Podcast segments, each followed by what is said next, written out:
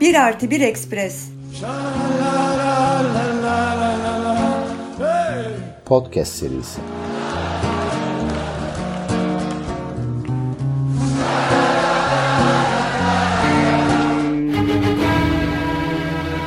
Hayat ve sanat.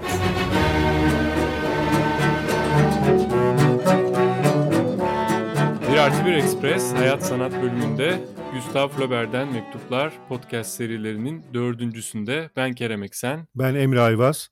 Ee, yeni bir mektupla yine karşınızdayız. Bugün yine Flaubert'in Louis Collet'e yazdığı bir mektuptan e, bahsedeceğiz. E, daha önceki programda olduğu gibi. Şimdi mektubu önce dinleyelim, daha sonra biraz konuşalım. Louis Collet'e, Croise, 24 Nisan 1852 Cumartesi akşamı. Üzüntülü ve bezgin mektubuna daha erken cevap yazamadım çünkü hummalı bir çalışmanın ortasındaydım. Dünden önceki gün sabah 5'te yattım. Dün de 3'te. Geçtiğimiz pazartesiden beri her şeyi bir kenara bıraktım ve bütün hafta Bovarim'le uğraşmaktan başka bir şey yapmadım. Bu kadar yavaş ilerlediğim için canım sıkılarak.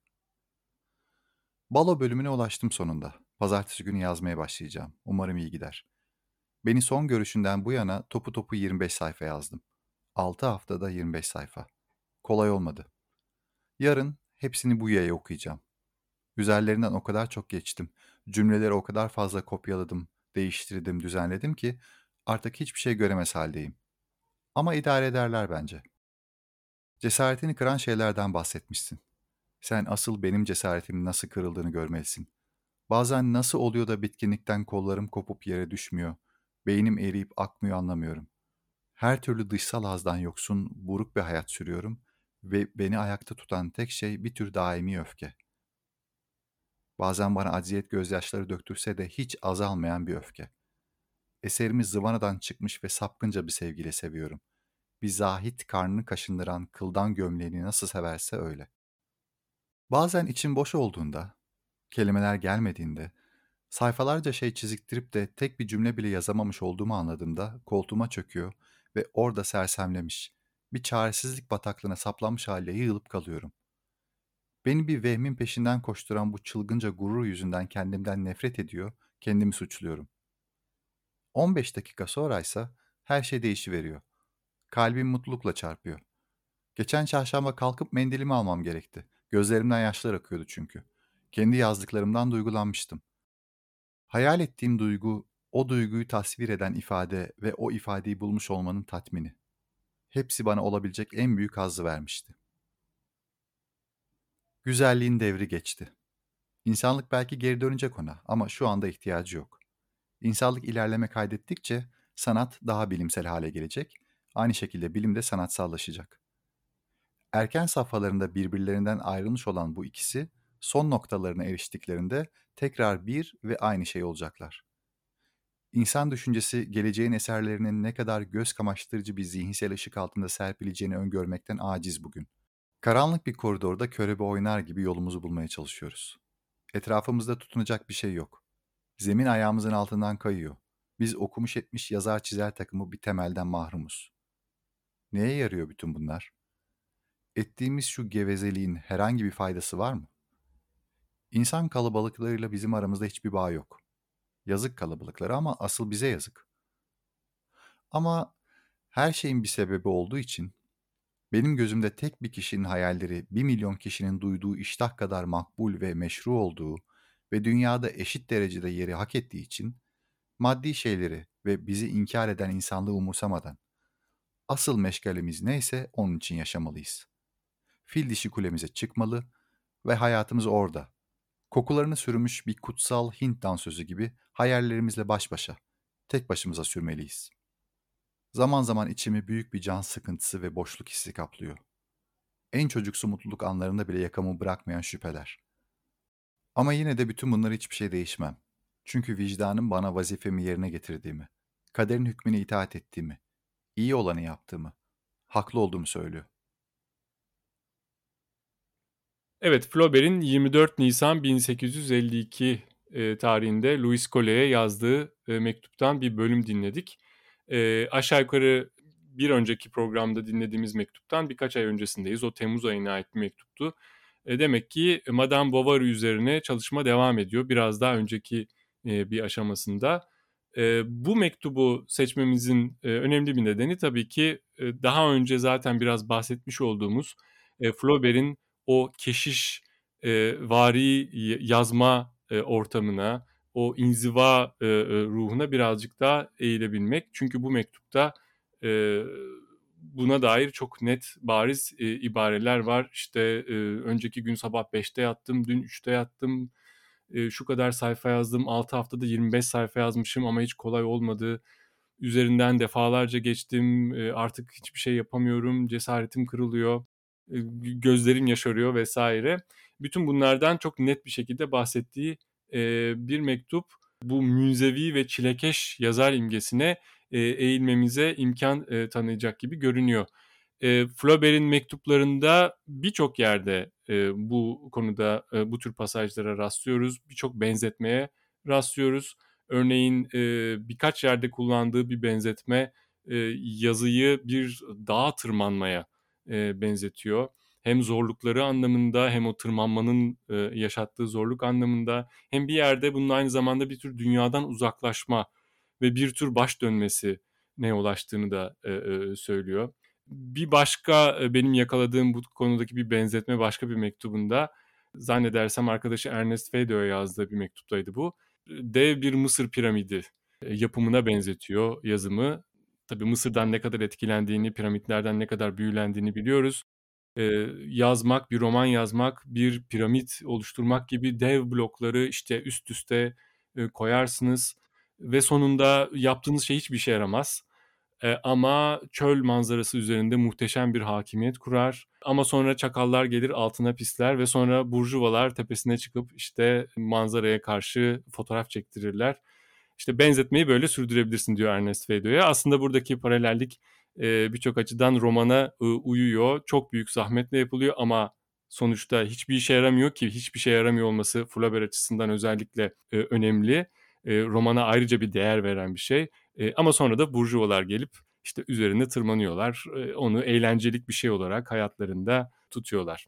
Bu yazarlık e, idealinin e, Flaubert açısından Flaubert'in aslında derin melankolisiyle de bir bağlantısı olduğunu daha önce birazcık e, söylemiştik. Yani burada bir tür hayattan kaçma ivmesi elbette ki buluyoruz. Bunu da e, başka mektuplarında da çok açık bir şekilde e, dile getiriyor. Yani bir anlamda evet işin pozitif tarafı, olumlu tarafı bir yazarlık ahlakı, bir yazarlık etiği buradan oluşturuyor. Yazar insan çalışmalıdır, e, kendini buna vakfetmelidir. Ama Flaubert'in özelinde e, buna bakacak olursak da bütün bunun kaynağında bir tür hayattan kaçma isteği olduğunu da söyleyebiliriz. Bu çok farklı şekillerde dile gelen bir şey.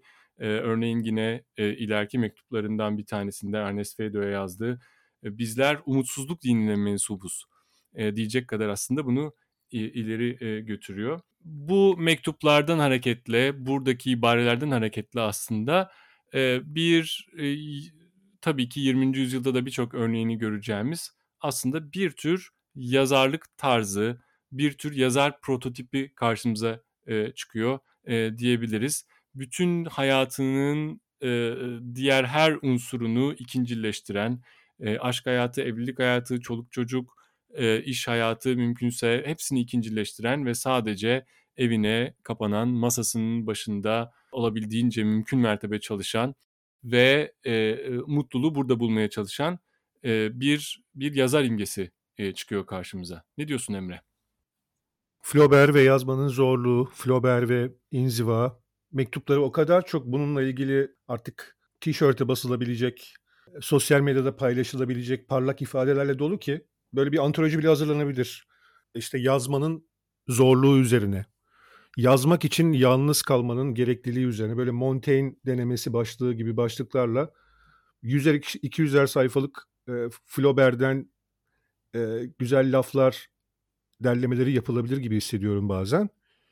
Bir taraftan başından beri çeşitli vesilelerle tekrarladığımız gibi bu yalnızlık, enziva, e, zorluk. Bir taraftan Flaubert'in hayatı, bütün hayatı boyunca, bütün kitaplarında e, karşımıza çıkan temalar. Bir taraftan da bu 5 senelik Madame Bovary dönemine özel olarak o döneme has şeyler. Çünkü Flaubert daha hiçbir kitabı yayınlamamış bir yazar. Onun gerginliği ve sürekli bir hazırlık hali var. Hazırlanıyor, hazırlanıyor, hazırlanıyor ve bir türlü sahneye çıkamıyor. Bir türlü bir kitabıyla yazar olarak rüştünü ispat edemiyor.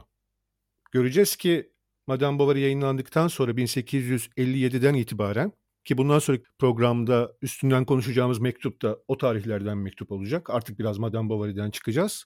O kadar da münzevi bir yazar olmayacak artık Flaubert. Croase'den çıkmayan, e, sabahtan akşama kadar sadece yazan biri olmaktan çıkacak. Küçümsediği ve e, yazarlığını, düşüncesini, öfkelerini üzerine kurduğu her şeyi birazcık kendiyle çelişerek yapan biri halini de alacak hatta. Bu ilkeleri savunmaya devam etmekle beraber. Ama tabii Madame Bovary döneminde sistematize ettiği diyeyim bu yaza, yazarlık ilkeleri, estetik prensipler dizisi e, ve onların oluşturduğu bizim bugün baktığımızda çok bütünlüklü bir şey olarak gördüğümüz yazar imgesi e, çok zorlanarak küçük adımlar ata ata cümle cümle bir şey inşa eden ve mükemmel bir kapalı kapalı edebi sistem kuran, kapalı bir edebi sistem olarak romana ulaşmaya çalışan yazar ve onun e, bu uğurda feda ettiği hayat. E, özellikle Madame Bovary döneminde Flaubert e, hayatla sanat arasında bir tercih yapmış bir yazar olarak çıkıyor karşımıza ve bu tercih her yazarın karşılaştığı bir taraftan gerçekten böyle bir taraftan da e, birazcık birazcık Flaubert'in uydurduğu ve Flaubert'den öğrendiğimiz bir şey gibi de geliyor baktığım zaman. Bir 19. yüzyıl Fransa icadı olarak yalnız yazar. Flaubert e, açısından baktığımızda e, bunun aslında otobiyografik nedenleri de var demiştik. Nitekim hayatının sonlarına doğru e, George Sand'a yazdığı mektuplardan bir tanesinde bu konuda ilginç ibareler var. E, George Sand ki umarım e, önümüzdeki programlardan bir tanesinde birazcık daha ayrıntılı bahsedeceğiz. George Sand bir e, işte biraz daha böyle e, evlenmiş, çoluğu çocuğu olmuş, torunları olmuş ve onların huzurunu da yaşlılığında e, e, yaşayabilen, onların tadını çıkarabilen bir yazarken Flaubert hayatının sonlarına doğru biraz daha böyle e, yalnız, o münzeviliğin devam ettiği, e, bir yalnızlaştığı bir hayat yaşıyor. Bu arada birçok sevdiği dostu da ölmüş. Ve o dönemde yazdığı mektuplarından bir tanesinde George Sand'a mealen şöyle bir şey söylüyor. Aslında seninki gibi torunlar bende de olabilirdi ve ben de bunu yapabilirdim. E, bu bana iyi de gelebilirdi. Fakat ben başka bir yolu seçtim. Çünkü korkaktım diyor. E, ne kadar buradaki tespitine güvenebiliriz bilmiyoruz. Ne anlamda bunu söylüyor? Belki o anda kaleminden çıkıveren bir şey bu sadece. Genel ruh halini belirleyen bir şey değil. Ama yine de böyle bir kıvılcım anının olması ilginç. Hayatına dönüp baktığında Flaubert'in kendisi bile aslında bunu bir tür korkaklık, bir tür hayattan kaçma stratejisi e, olarak yorumluyor. Yine birçok aslında birkaç mektubunda dillendirdiği ilginç bir e, formül var. Ben e, e, yaşamıyorum, e, hayatı savuşturuyorum veya hayatın etrafından dolaşıyorum. Hayatı görmezden geliyorum e, gibi bir şey söylüyor. Dolayısıyla evet kafasında gerçekten hayat ve onun karşısında sanat şeklinde bir e, ikilik var. Bu ikilikten daha sonra beslenecek e, dediğimiz gibi çok e, yazar var. Bir yandan bu ikiliğin şöyle bir ilginç tarafı da var. E, e, tarihsel açıdan baktığımızda e, Flaubert birçok açıdan romantizmle mesafe kurmaya çalışıyor. Romantizmin bazı ön kabullerine e, mesafeli. Fakat bir yandan da burada aslında romantik yaklaşıma, romantik sanat inancına borçlu olduğu bir şeyler var gibi görünüyor. Sanat gerçek kurtarıcı, sanat hayatın gerçek anlamını verecek olan şey. Dolayısıyla eğer hayat değersiz bir şey gibi görünüyorsa size, eğer hayat e, içine katılamadığınız bir şey gibi görünüyorsa pekala edebiyatta o değeri e, gerçek manada e, yeniden yaratabilirsiniz ve gerçek hayatınızı edebiyatla yaşayabilirsiniz. Geçen programda da galiba birazcık değinmiştik buna. Yani hayat mı sanat mı gibi bir tercih önümüzde böyle iki tane seçenek var da bazıları e, sanata gerçekten çok gönülden bağlı ve sanatı seçiyor ve hayatı feda ediyor. Bazı başka yazarlarsa hayatı feda edemiyorlar. Sanata o kadar bağlı değiller. Hatırlayalım Flaubert Louis Collet'e biraz öyle diyordu. Yani sen sanata benim gibi inanmıyorsun, din gibi bağlı değilsin diyordu. Ama işte bunu para kazanmasına gerek olmayan biri olarak söylüyordu. Bir burcu ve konforu olarak yazarlık meselesi çok unuttuğumuz bir şey burada ama Flaubert'in yavaş yazması biraz da yavaş yazabilmesi demek. Hiç kimse Flaubert'in yakasına yapışmıyordu. Çağdaşı onduk, bazı 19. yüzyıl yazarlarıyla beraber düşünmeye çalışırsak Dickens, Dostoyevski, Wilkie Collins mesela İngiliz. Tefrika çağındayız. Flaubert romanını bitirmişti ve 1856 yılında Revue de Paris gazetesinde bitmiş roman tefrika edildi. Diğer yazarlarsa romanlarını bitirip bir yerde tefrika ettirmek gibi bir lükse sahip değillerdi. Önce bir gazeteyle tefrika roman için anlaşıyorlardı. Sonra tefrikayı yetiştirmek için yazıyorlardı romanı. Paraya ihtiyaçları vardı çünkü. E, ve bazen bu yüzden tefrikayı uzatıyorlardı. Bazen yetiştiremiyorlardı. Tefrikaya roman yetiştirmekle o bir estetik objeyi uzun uzun derinlemesine uzun bir roman olduğunu düşünelim bir de bunun planlamak ama bunu bir gazeteci hızı ve telaşıyla aynı zamanda yetiştirilecek bir şey olarak yazmak ile Flaubert'inki gibi oturup bütün gün senin sabahtan akşama kadar otur romanını yaz bu özgürlük içinde yazmak arasında sadece bir tercih farkı yoktu.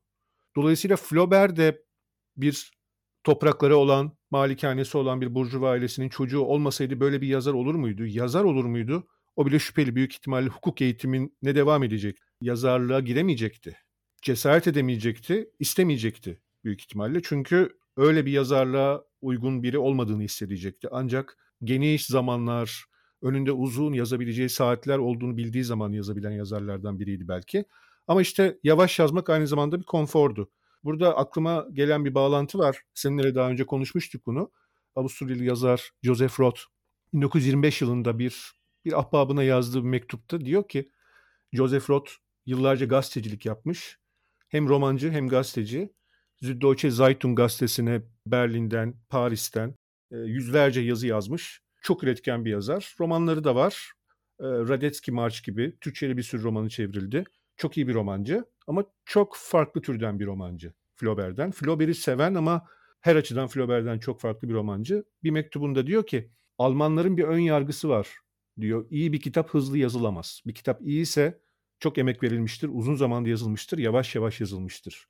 Ama ben yavaş yazamıyorum. Sadece hızlı yazdığımda iyi yazabiliyorum.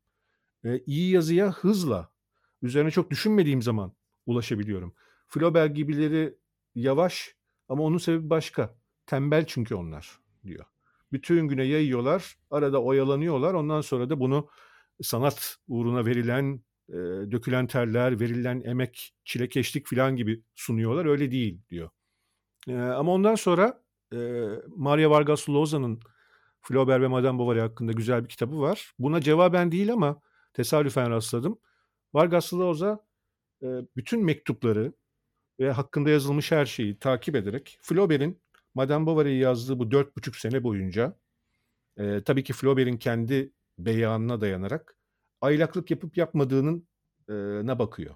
Kaç gün nereye gitmiş, ne, ne zaman yazmış, ne zaman yazamamış ve bu dört buçuk senenin onda biri kadar bir sürenin yazmadan geçtiğini, geri kalan sürenin tamamında Flaubert'in yazdığını hesap ediyor. Birazcık Joseph Roth'a cevaben. Dolayısıyla dört buçuk sene ve Madame Bovary uzunluğunda bir kitap. Pekala başka bir yazar, hayatı seçmeme gibi özgürlüğü olmayan bir yazar. Aynı süre içinde daha az, daha çok, başka bir hayat ve sanat, başka bir yazma ve yaşama ritmiyle başka türlü şeyler yazacaktı. Joseph Roth'un söylediği belki yine de hala geçerli ama tembellik dememiz buna haksızlık olur gene de. Şu anlamda geçerli bulabiliriz. Evet Flaubert bütün gün masasının başında, bütün gün odasındaydı ama anlaşılan o ki yine kendi beyanından e, hareketle bu zamanın büyük bir kısmını aylaklıkla geçirmiyordu ama ruh fırtınalarıyla, dalgalanmalarla, şüphelerle ve bir tür buhranla geçiriyordu. O buhranda daha önce sözünü ettiğimiz gibi bir kelimeyi seçerken, bir cümleyi kurarken onun bütün içerisinde nasıl duracağını, nasıl tınlayacağını, nasıl bir işleve sahip olacağını e, aslında bulmaya çalışırken geçirdiği sıkıntılardı. Bunlara vakti vardı aslında. Yoksa elbette oturup tıkır tıkır bütün gün boyunca düzenli bir şekilde yazmıyordu anladığımız kadarıyla. Belki Joseph Roth'un aylaklık derken kastettiği şey biraz bu anlardı e, Flaubert açısından ama anlıyoruz ki bunlar pek öyle keyifli aylaklık anları e, e, filan değil. Buna dolayısıyla aylaklık tembellik dememiz çok haklı görünmüyor. E, ama e, Joseph Roth konusunu e, açman bence çok yerinde. Çünkü e, Joseph Roth başka mektuplarından anladığımız kadarıyla gerçekten Flaubert'den çok farklı bir yazma pratiği olan bir yazar.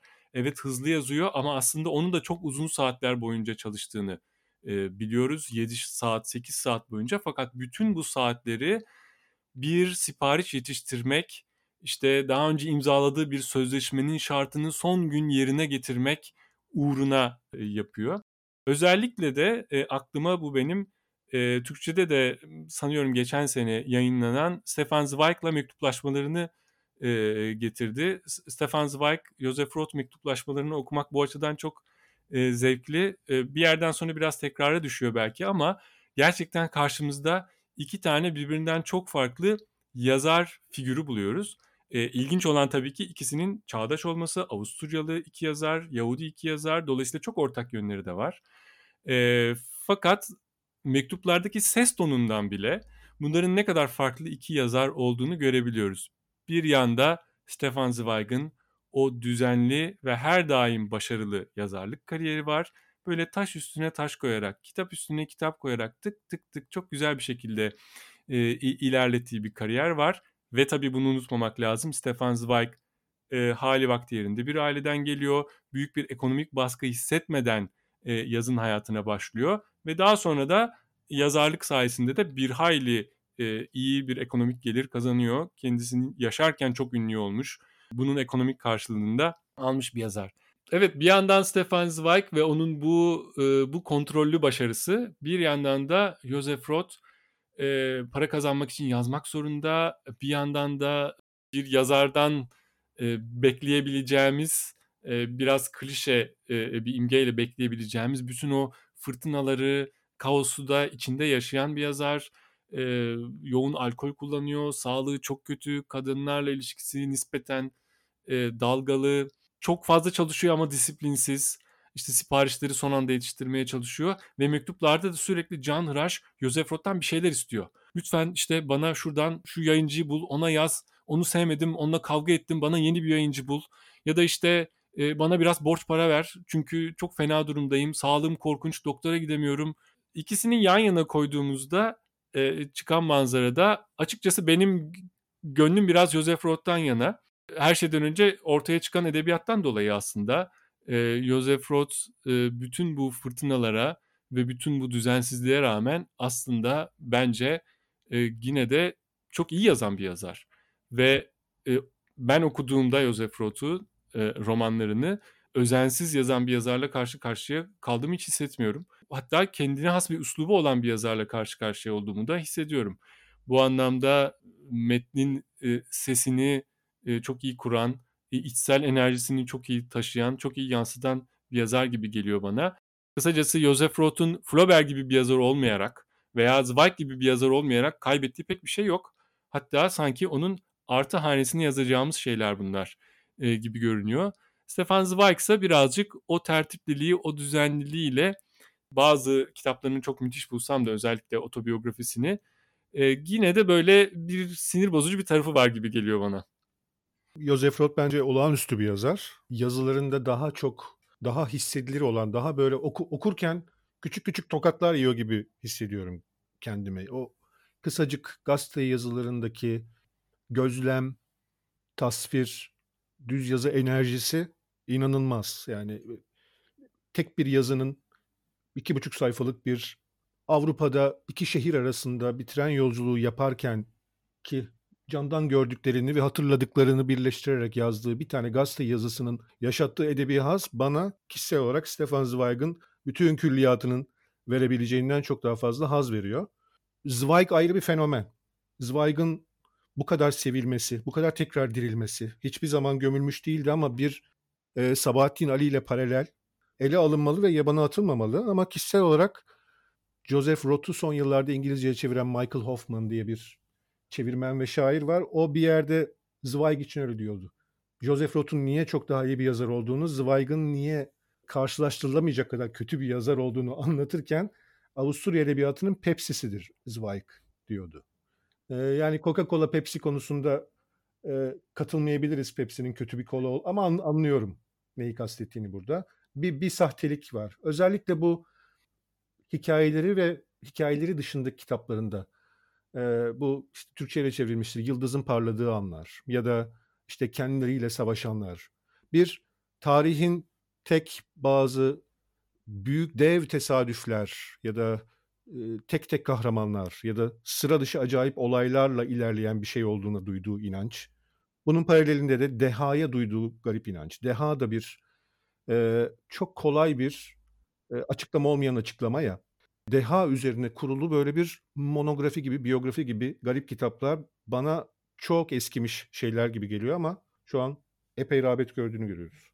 Evet bu güzel bir nokta. Buradan böyle bir tekrar Flaubert'e dönüş yapabiliriz diye düşünüyorum. Çünkü insan ister istemez evet Zweig'ı biz burada Flaubert tarafına koyduk. En azından çalışma tarzı, çalışma disiplini e, anlamında e, ve birazcık da Joseph Roth'tan ayrıştırmak için.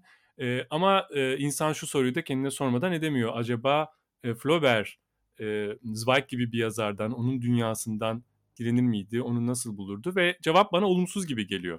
Özellikle de demin anlattığın sebeplerden dolayı her şey bir yana Zweig'ın e, çok önemli bir yazar olmasının, kendi döneminde de çok başarı kazanmış olmasının altında yatan e, başlıca sebeplerden biri bir tür 20. yüzyıl e, modern hümanizmini aslında e, dillendiriyor e, oluşu. Buradaki bir tür diyelim iyimserlik, bir tür ilerlemecilik aslında bir noktada sanki e, Flaubert'e itici gelirdi gibime e, geliyor bana. E, Zweig'ın bu insana duyduğu inancı biraz fazla naif bulurdu Flaubert. Flaubert açısından insan, insanlık denen şey çok daha karmaşık. E, asla e, sadece zihinsel, asla sadece ruhsal, akli terimlerle ele alamayacağımız bir şey. Mutlaka işin içine bedensel süreçleri, itkileri, bütün o kirliliği, bütün o e, düşük, düşkün yanını e, insanlığın hesaba katmamız e, e, gerektiğini söylüyor e, Flaubert. Deha konusu da e, aynı şekilde Flaubert'in tepki duyduğu konu. Az önce Flaubert'in aslında e, kendinden önceki ve tepki duyduğu romantiklere bazı şeyler borçlu olduğunu söylemiştim. Bu sanat inancı ve müzevi sanatçı imgesi e, bir anlamda e, oralarda özellikle de romantik şiirde e, kaynağını buluyor diyebiliriz. E, ancak kesinlikle reddettiği bir kategori deha kategorisi. Birkaç küçük e, not e, düşmemiz gerekirse deha kategorisine aslında e, nispeten yeni bir kavram zaten. 18. yüzyılda e, kullanıma girmiş. O dönemin e, yeni ortaya çıkmış olan estetik disiplininde de e, teorisi yapılmış. Özellikle Immanuel Kant'ın eserinde en gelişkin e, formülasyonuna ulaşmış bir kategori. Yani nedir deha? bazı insanlarda olan doğa vergisi e, e, bir yeti, e, bir takım şeylerin e, özüne inmeyi sağlayan, e, üretken hayal gücünün çok özel bir kullanımını bir şekilde e, onlara bahşeden bir bir güç, sebebini, kaynağını tam olarak e, e, bilemediğimiz e, e, bir güç. Flaubert çok net olarak bazı mektuplarında dehaya inanmadığını söylüyor. E, dehadan ziyade esas olanın e, onun için e, çalışma olduğunu, e, disiplin olduğunu, e, sabır olduğunu çok net bir şekilde e, zaten söylüyor. E, bunun da aslında sanıyorum yine 20. yüzyılda önemli e, izleri var. Az önce e, Vargas Llosa'yı e, söyledin. Vargas Llosa'nın ben de bu bağlamda bir e, söyleşisine denk geldim. Orada çok net bir şekilde şunu söylüyor e, Flaubert'den benim en önemli, öğrendiğim en önemli şey yazmanın bir çalışma, bir disiplin işi olduğu. Ben kendim yazmaya başladığımda da, yazmak istediğimde de kendimi kesinlikle bir dahi gibi hissetmiyordum. Yetenekli biri gibi bile hissetmiyordum ama yazmayı çok istiyordum. Ve bu anlamda Flaubert çok büyük bir ilham kaynağı e, oldu benim için diyor. E, aslında e, Vargas Llosa dışında Türkiye'de de Orhan Pamuk'u bu bağlamda sayabiliriz. Kendisi Flaubert'i çok seven, çok saygı duyan bir yazar. Flaubert'ci bir yazar diyebiliriz birçok açıdan. Hatta bu konuda yazdığı Rouen Üniversitesi'nde Fahri Doktor ünvanı adında yaptığı konuşma e, metni var. Orada da kendisinin e, gençlik döneminde e, Flaubert'in bu e, modernist edebi ahlakından kendi deyişiyle çok e, esinlendiğini söylüyor ve bunun yazmaya yeni başlayan için önemli bir itici güç e, olduğunu söylüyor. Flaubert'in Türkiye'de nasıl okunduğu, ne zamandan beri okunduğu, kimlerin okuduğu, okunup okunmadığı hatta e, ben şimdiye kadar e, Flaubert'in çok daha etkili olduğunu düşünüyordum. Servet-i Fünun döneminden beri Türk yazarları üzerinde filan. Pek olmadığını gördüm aslında birazcık. Kim ne kadar okumuş, kim ne kadar etkilenmiş, etkilenmiş mi diye bakınca aslında e, bir yoklukla karşılaştığım bile söyleyebilirim. 20. yüzyılda tabii ki Orhan Pamuk en en azından Flaubert'le ilişkisi konusunda konuşan ve bunu anlamaya çalışan tek yazar diyebiliriz. Flaubert'i okuduğunu ve etkilendiğini söyleyen, e, bahsettiğin yazı İstanbul'un, Flaubert'in İstanbul'a geldiği yıllarla ilgili bölümü e, ve tabii bütün romanlarında takip edilebilecek e, Flaubert'ci göndermeler, Flaubert etkisi, izi sürülebilecek yer yer Flaubert etkisi kesinlikle önemli. E, yakınlarda Yakup Kadri Karaosmanoğlu hakkında iletişim yayınlarından çok güzel bir kitap çıktı. Kitabın ön sözünde Murat Belge, Murat Belge Yakup Kadri'nin akrabası, Yakup Kadri onun büyük dayısı. Murat Belge Yakup Kadri ile ilgili e, yazısında bir, bir şey alıntılıyor. E, çok ilginç geldi bana. Yakup Kadri aynı zamanda e, Proust'un bildiğim kadarıyla Türkçedeki ilk çevirmeni e, Proust'un kitabının ilk cildinin bir kısmı Svanların Semtinden diye uzun yıllar Milli Eğitim Bakanlığı klasiklerinde Roza Akmen çevirene kadar elimizdeki tek Proust oydu Türkçedeki. E, son yıllarında Yakup Kadri Murat Belge'ye demiş ki e, istediğim gibi bir yazar olamadım. Hayat fırsat vermedi. Ben Proust gibi yazmak istiyordum ama olmadı. Koşullar beni Balzac gibi bir yazar yaptı. Yani koşullar tarafından Balzac gibi bir yazar olmaya zorlandığı için mutsuz yaşlı Yakup Kadri. Ve aslında Proust olmak istiyordum diyor. Murat Belge de birazcık bundan bahsediyor ama bu ne demek? Yani ben daha toplumsal toplum hayatını, Türkiye Cumhuriyeti'nin e, toplumsal dönüşümünü e, konu edinen bir yazar olma sorumluluğu hissettim. Bundan başka bir şey yazma, bun, bunlar dışında bir şeyler yazan bir yazar olma konforunu ve fırsatını ve kafasını bulamadım diyor. Keşke Proust gibi olabilseydim diyor. Balzac'la Proust arasındaki geçiş noktası diyebileceğimiz e, yazar da Flaubert aslında. E, Flaubert olamadım demiş gibi de dinleyebiliriz bunu, duyabiliriz. Yakup Kadri'nin bu söylediğini ve Türk Edebiyatı'ndan bahsederken biraz göreceğimiz şey de bu. Aslında kimsenin Proust olmaya vakti ve e, imkanı yok. Herkes Flaubert'e yaklaşmaya çalışan Balzac oluyor.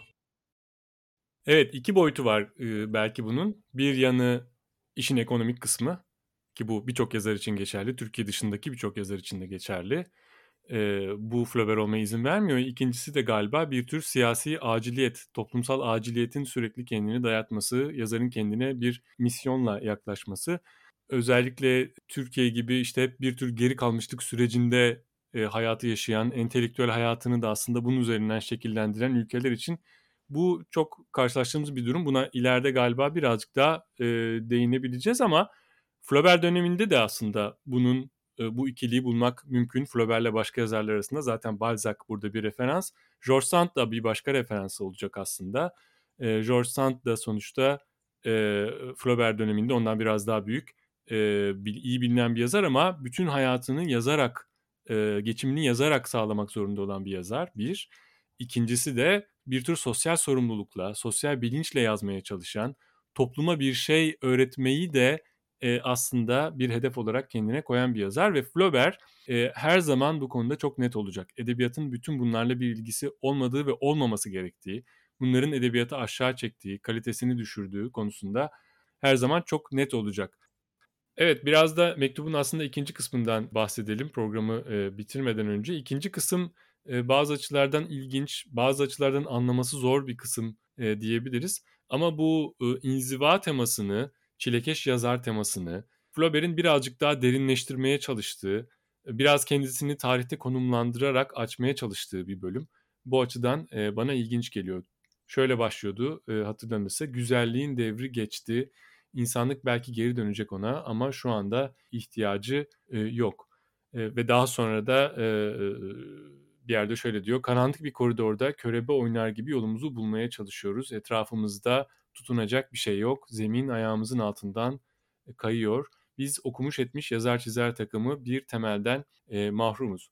Buradaki tarihsel anı belki birazcık e, açmamız e, ilginç olabilir. Hem e, Flaubert'deki bu inziva temasını derinleştirmek açısından onun bir tür tarihsel bağlama da oturduğunu e, söylememiz açısından ilginç olabilir. E, buradaki e, bir kere e, bana öyle geliyor ki güzelliğin çağı geçti tespiti e, bir yandan bir tür nostalji e, içeriyor. Flaubert'in kendi saygı duyduğu büyük ustadlara, üstadlara dair bir tür nostalji içeriyor. Ancak her büyük büyük zihin gibi bence Flaubert de basit bir nostalji duygusuyla aslında tatmin olacak bir yazar değil. Dolayısıyla bu nostalji duygusu varsa bile bunun ilacı geçmişe dönmek, geçmiştekiler gibi yazmak, onu tekrar etmek olmayacak Flaubert açısından. Bunun kesinlikle başarısız bir proje olacağının farkında. Dolayısıyla yine güncel olan, güncel şartlarda olanlardan bir şey ortaya çıkarmaya çalışacak Flaubert.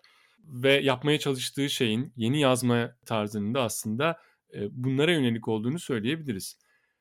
Artık güzeli esas almadan sanatı ve estetik değerleri yeniden e, oluşturmamız gerekiyor. Ve burada da bizi çok zor bir iş bekliyor diyor aslında. Çünkü işte zemin ayağımızın altından kayıyor artık eskiden olduğu gibi bir takım e, arkasında uzun yılların geleneğinin bulunduğu e, sabit nirengi noktalarına sahip değiliz. Bu aynı zamanda bir düz yazı problemi de e, bir önceki programda bahsetmiştik. Düz yazı daha yeni doğmuş bir şey. Dolayısıyla henüz o uzun geleneği ve onunla beraber gelen bütün o e, temayülleri oluşturmuş değil. Dolayısıyla çok aslında gergin bir bugün e, içinde üretmeye çalışıyor Flaubert. Burada e, yine aslında çok böyle modernist bir ruh e, bulduğumuzun altını çizmek istiyorum ben. E, hemen çağdaşı Baudelaire'i hatırlayabiliriz. Sanattaki ilk büyük modernist olarak e, adlandırılan e, Baudelaire'i e, düşünebiliriz. Onunla aynı havayı soluduğu e, bence burada çok açık. Ama bir başka ilginç paralellikte Yine Marx'la kurulabilir paralellik ve farklılık tabii aynı zamanda. Farklılığın altı çizilebilir. Bu mektup yazılmadan yaklaşık 4 sene önce yayınlanmış olan Komünist Manifesto'da da Marx ve Engels Burjuvazi'nin tarihsel anından bahsederken ve aslında birazcık da onun tarihsel senaryo içindeki olumlu ivmesinden bahsederken katı olan her şey buharlaşıyor e, tabirini kullanacaklardı. Bu sonradan çok meşhur olmuş bir laf. İşte mesela Marshall Berman'ın o çok güzel kitabına ilham kaynağı olmuş e, e, bir laf. Aslında tespit e, bu anlamda çok ortak. Katı olan her şeyin buharlaştığı, geleneklerin ortadan kaybolduğu, değerleri e, yeniden üretmenin gerektiği e, bir çağ ki bu birkaç on yıl sonra Nietzsche'ye ve Nietzsche'nin o çılgın eserine sebep olacak olan şey. Fakat iki farklı stratejiyle sanki bu tarihsel durumla e, baş etmeye çalışıyor Marx bir yandan, Flaubert e, bir yandan. Marx'ın ki e, diyebiliriz ki aslında bir tür e, tarihsel senaryonun içinde kendini konumlamak ve o tarihsel senaryonun engellenemez akışını aslında teoride e, açımlamak, ortaya koymak ve kendisini de bu tarihsel senaryonun ortasına atı vermek bir özne olarak. Bir e, hem e, bir düşünce insanı olarak hem de siyasi bir özne olarak onun içine e, atı vermek. Yani tarihin mekanizmalarını işletmek üzere gereken neyse onu yapmak üzere çalışmak. İşte burjuvazinin bir noktada sona ermesi için aslında proleter devrimin hazırlıklarını yapmak.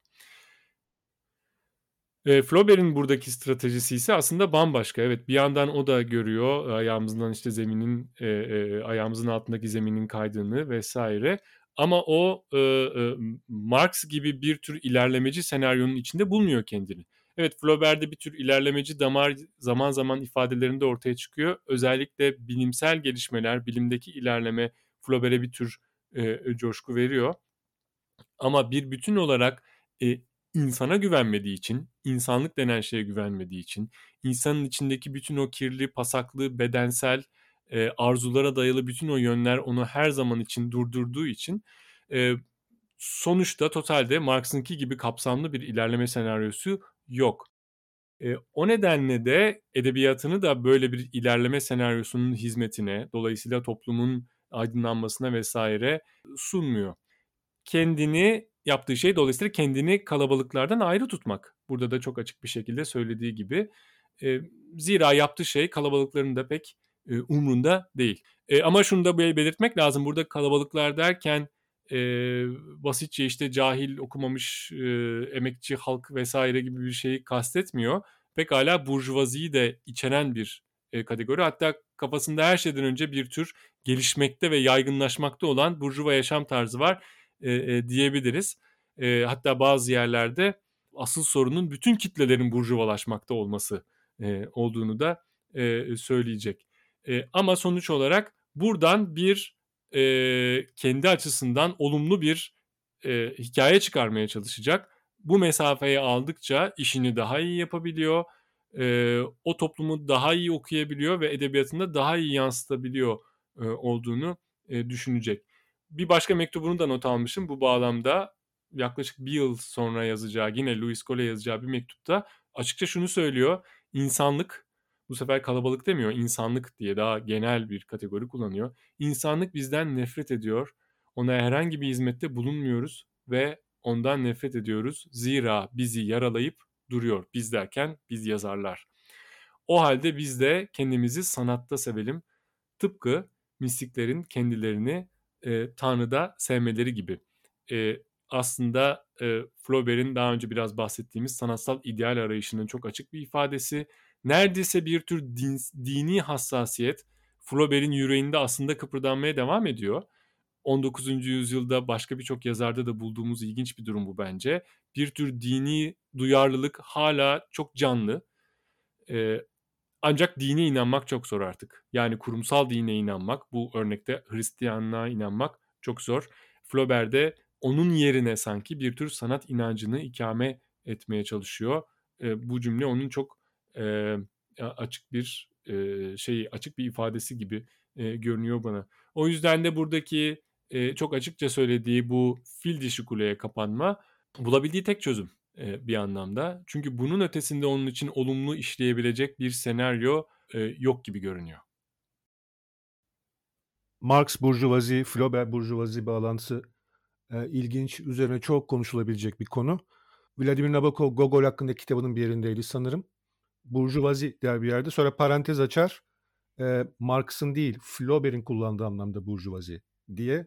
Bu iki burjuvazi tanımı arasındaki fark şey yapar. Bir Marx düşmanı olarak aynı zamanda.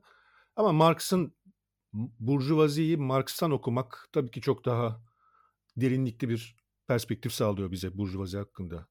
E, Flaubert için burjuvazi gittikçe daha fazla çok gevşek, çok genel, çok fazla anlama gelen, her şey anlamına gelen.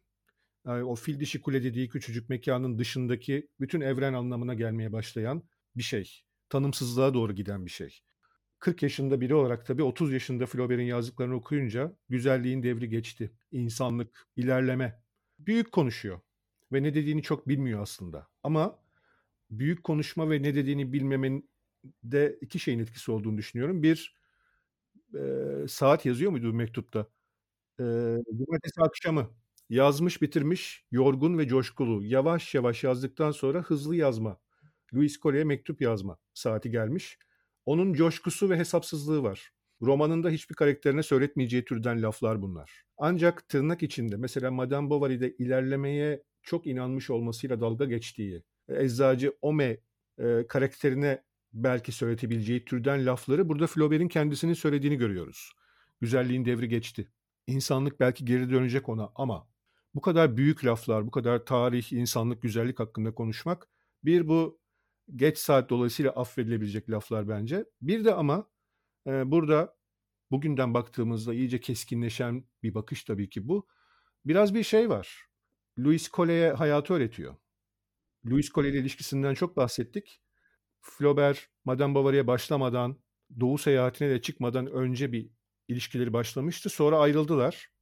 Doğu seyahatinde ayrılardı. Şimdi tekrar beraberler ve mektuplarına de, mektuplaşmaya devam ediyorlar. Ve Flaubert'de böyle bir edebi beğenisine güvenmediği, pek çok açıdan saygı da duymadığı ama hala beraber olduğu Louis Coley'e bir hayatı, insanlığı, edebiyatı anlatma, tepeden anlatma. Mansplaining diyoruz ya bugün. Yerleşik bir Türkçesi var mı emin olamadım. Dilimin ucuna gelmedi. Mansplaining yapan Flaubert'le de karşılaştığımızı düşünüyorum birazcık. Orada coşan bir hayatın ne olduğunu anlatma sesi mektuba girmiş gibi de hissediyorum. Ee, ama bunun yanı sıra şu da var. Flaubert gibi yavaş yazan, bütün gün yazmakla, bütün gününü cümlelere çok yakından bakmakla geçen yazarların böyle şeyler hissettiğini de düşünüyorum. Bir noktada bütün yazı faaliyetini adadığı şeyin sınırlarıyla karşılaşıyor. Flaubert bir tür güzellikle, bir tür estetik ideal için uğraşan birisi ve bir noktada e, roman yazmak, sanat üretmek, düz yazıyla meşgul olmak e, aslında bilimle, e, diğer sanat alanlarıyla, ahlakla arasına çizilmiş olan sınırların yapaylığını gördüğü bir şey haline alıyor. Aslında geleceği gördüğünü hissediyor bir anda. Gelecekte edebiyat edebiyat başka bir şey olacak. Edebiyatla bilim arasında şu an çizili olan sınır ortadan kalkacak. Evet görüyorum gibi bir şey yaşıyor bence. Ee, nitekim böyle de olacak. Yani Flaubert, Flaubert'e kahinlik atfetmek söylediklerinin nitekim nitekim daha sonra, nitekim 21. yüzyılda görüyoruz ki gibi görmek çok mümkün, atfetmemiz mümkün. Ama çağdaş sanatta, e, bilimle sanatın e, ilişkilenme biçimlerinde Flaubert'in burada güzelliğin devri geçti derken söylediği şeyi bulmamız, e, doğrulandığını bir tür görmemiz gayet mümkün. Flaubert'in bu tür büyük büyük sözlerine, büyük büyük tespitlerine galiba sen biraz daha mesafelisin.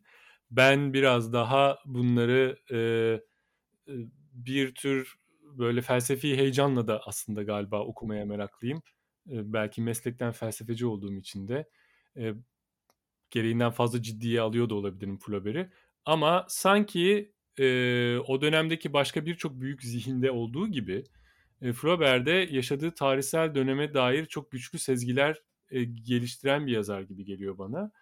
E, yer yer biraz fazla e, formülasyonlarında ileriye gitse bile aslında burada önemli sezgiler e, dile getirdiğini ben de e, düşünüyorum. Onlardan bir tanesi de aslında bilimle sanat arasındaki ya da en azından sanatın sınırlarının genişlemesi ya da diğer sınırlarla, diğer alanlarla e, aslında sanatın iç içe geçmesi e, konusundaki bu ilginç e, sezgileri gibi geliyor bana.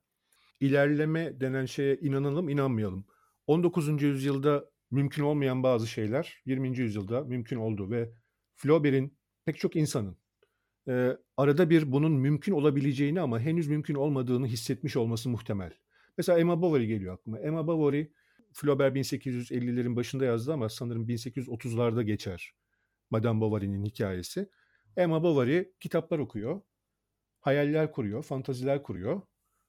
Aslında başka hayatlar yaşayan, başına başka şeyler gelen, başka türlü ortamlarda, başka türlü insanlarla başka şeyler yaşayan biri olma fantazileri kuruyor sürekli. Ve yani kitaplardaki, kitapların ona kurdurduğu hayallerle gerçeği birbirine karıştırmanın bir tür felakete dönüşmesi Madame Bovary hikayesi aslında ve bu yüzden her şey mahvoluyor.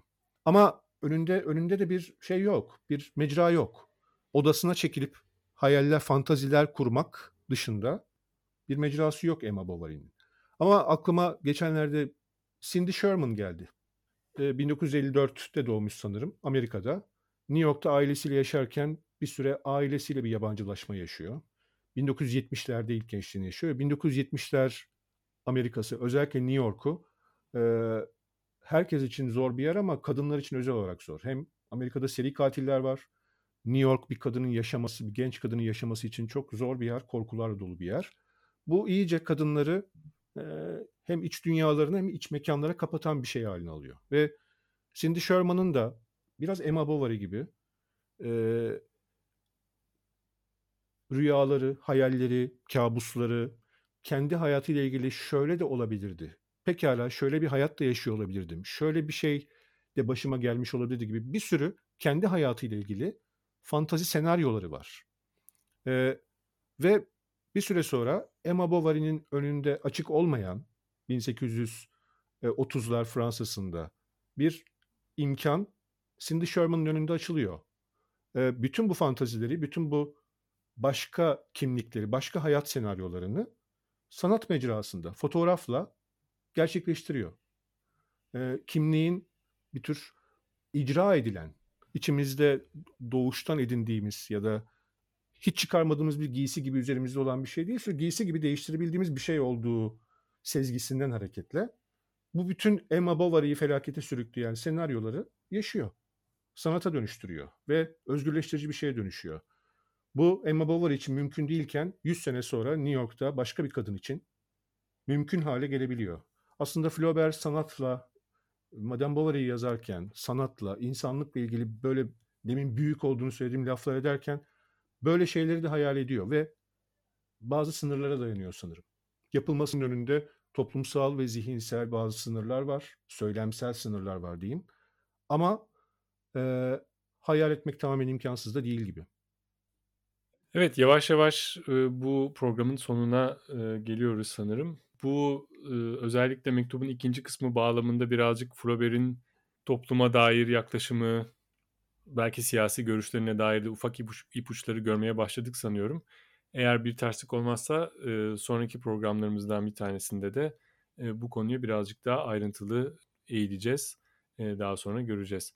Evet bir sonraki programda e, bir başka mektup üzerinden konuşmaya devam edeceğiz. O zamana kadar e, görüşmek üzere.